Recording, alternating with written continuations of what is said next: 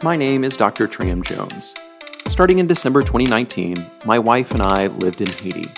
Recently, given the current insecurity, we are out of the country, but we continue to support and work with our partner clinic, Les Moon, with its 53 employees on the ground in the city of Croix-des-Bouquets, Haiti. This is the third part in our series on U.S. military intervention in Haiti. In our last episode, we talked about the occupation of Haiti from 1914 to 1934. Any way you look at it, from the perspective of the Americans, from the Haitians, from the U.S. military, the elite in Haiti, it was a disaster. It would be another 60 years before American troops would set foot on Haitian soil. In the intervening years, much had changed in Haiti and in the world. Let's start with Haiti. I'm going to try to unpack those complex 60 years in the next 60 seconds. After the US invasion ended in 1934, Haiti had a series of presidents until their most famous dictator seized power in 1957, Papa Doc. He was brutal, and he held the country in check with his infamous secret police, the Tonton Macoute. When he died, his playboy son, Baby Doc, continued the regime. But by the 80s, the people were tired of dictatorship. A rebellion rose up, and U.S. President Reagan pressured Baby Doc to step down. He was whisked away on a U.S. Air Force plane, taking with him much of the country's financial reserves. Over the next few years, the Army headed a transitional government while Haiti prepared for the first free democratic elections in its 180 year history.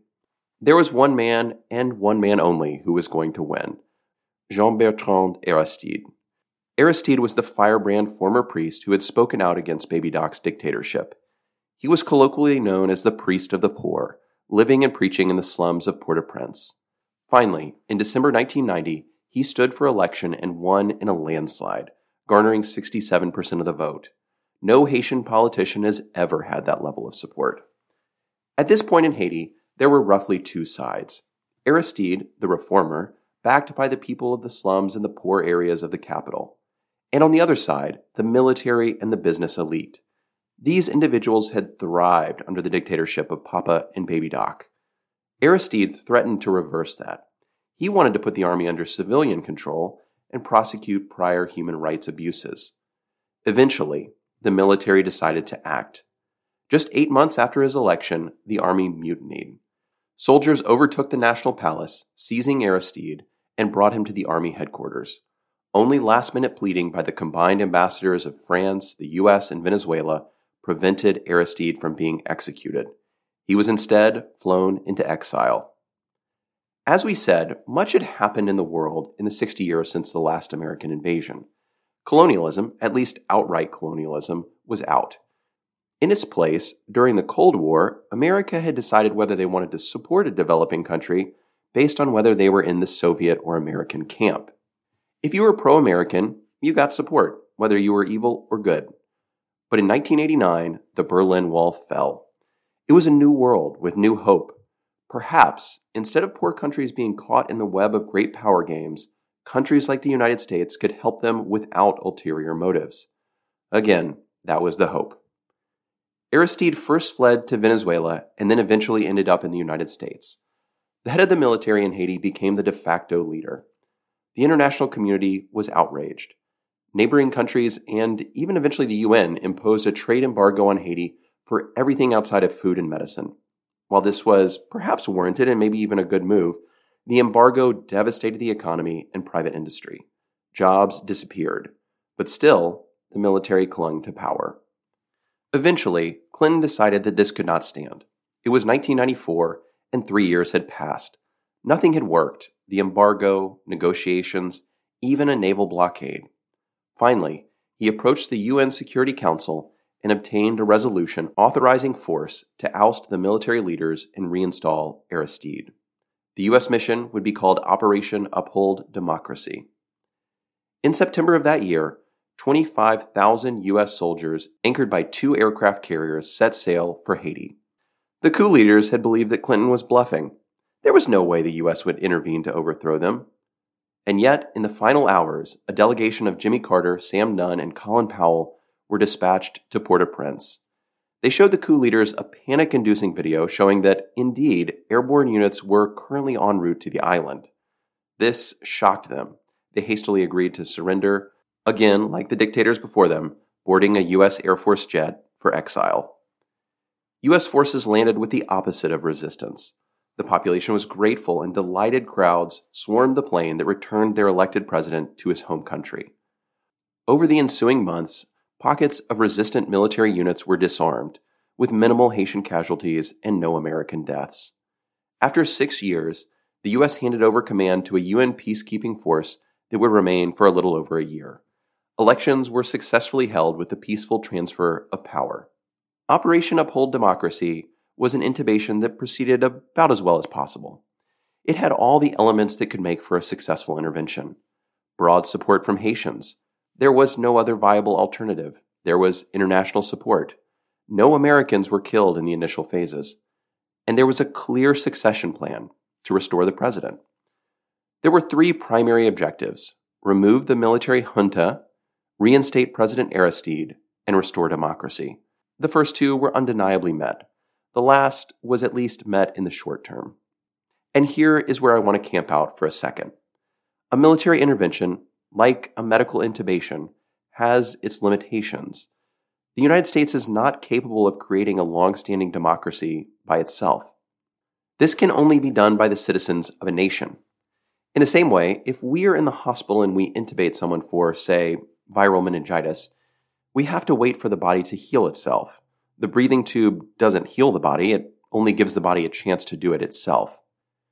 There were, as will always, always be the case, some mistakes made. But mostly these were not the military, these were political decisions and not a direct result of the invasion. First, shortly after arriving, Aristide completely disbanded the Haitian military. He said, Enough of this. I'm tired of the coups and the revolutions. So since 1995, Haiti has had no military. Now, that sounds great, except for in a time like the present when gangs control the entire country. The police are no match for the firepower of the gangs, and there's no military to back them up.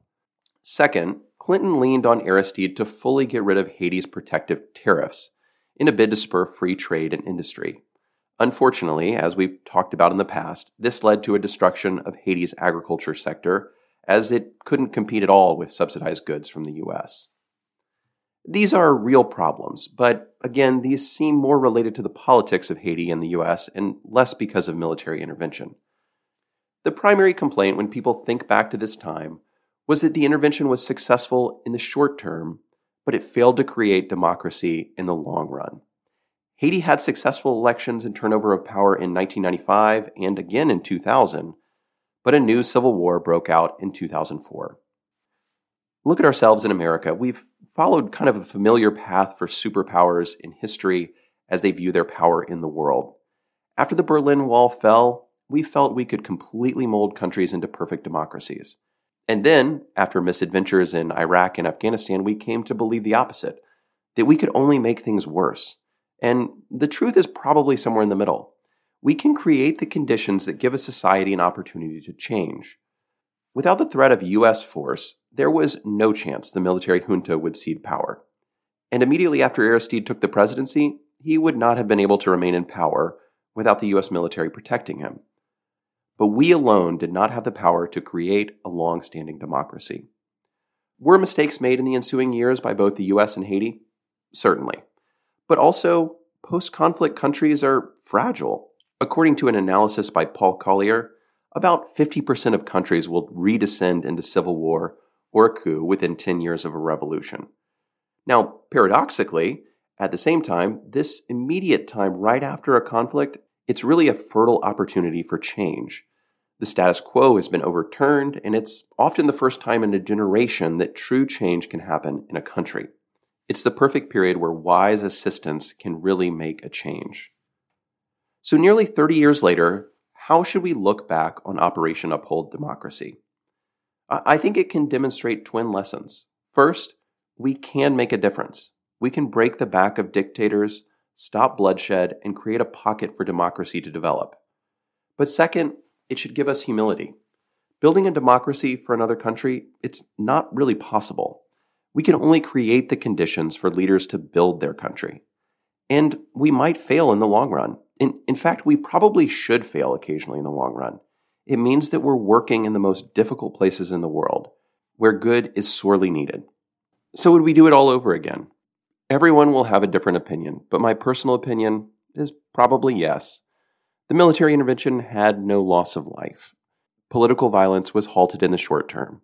Lives were saved. That alone may have made the operation worth it. But let's talk about the long term. Yes, as you went in, you knew you only had a 50% chance that a long term democracy would take hold. But in chronically unstable countries, 50%, maybe that's not so bad. I think many of Somalia's neighbors would provide a good amount of support for a 50% chance of long term stability. The risk may be moderate, but the potential reward is very high. As leaders across the world contemplate what to do in Haiti today, we should at least remember that although we cannot fix everything everywhere, we can affect good in limited ways in many parts of the world.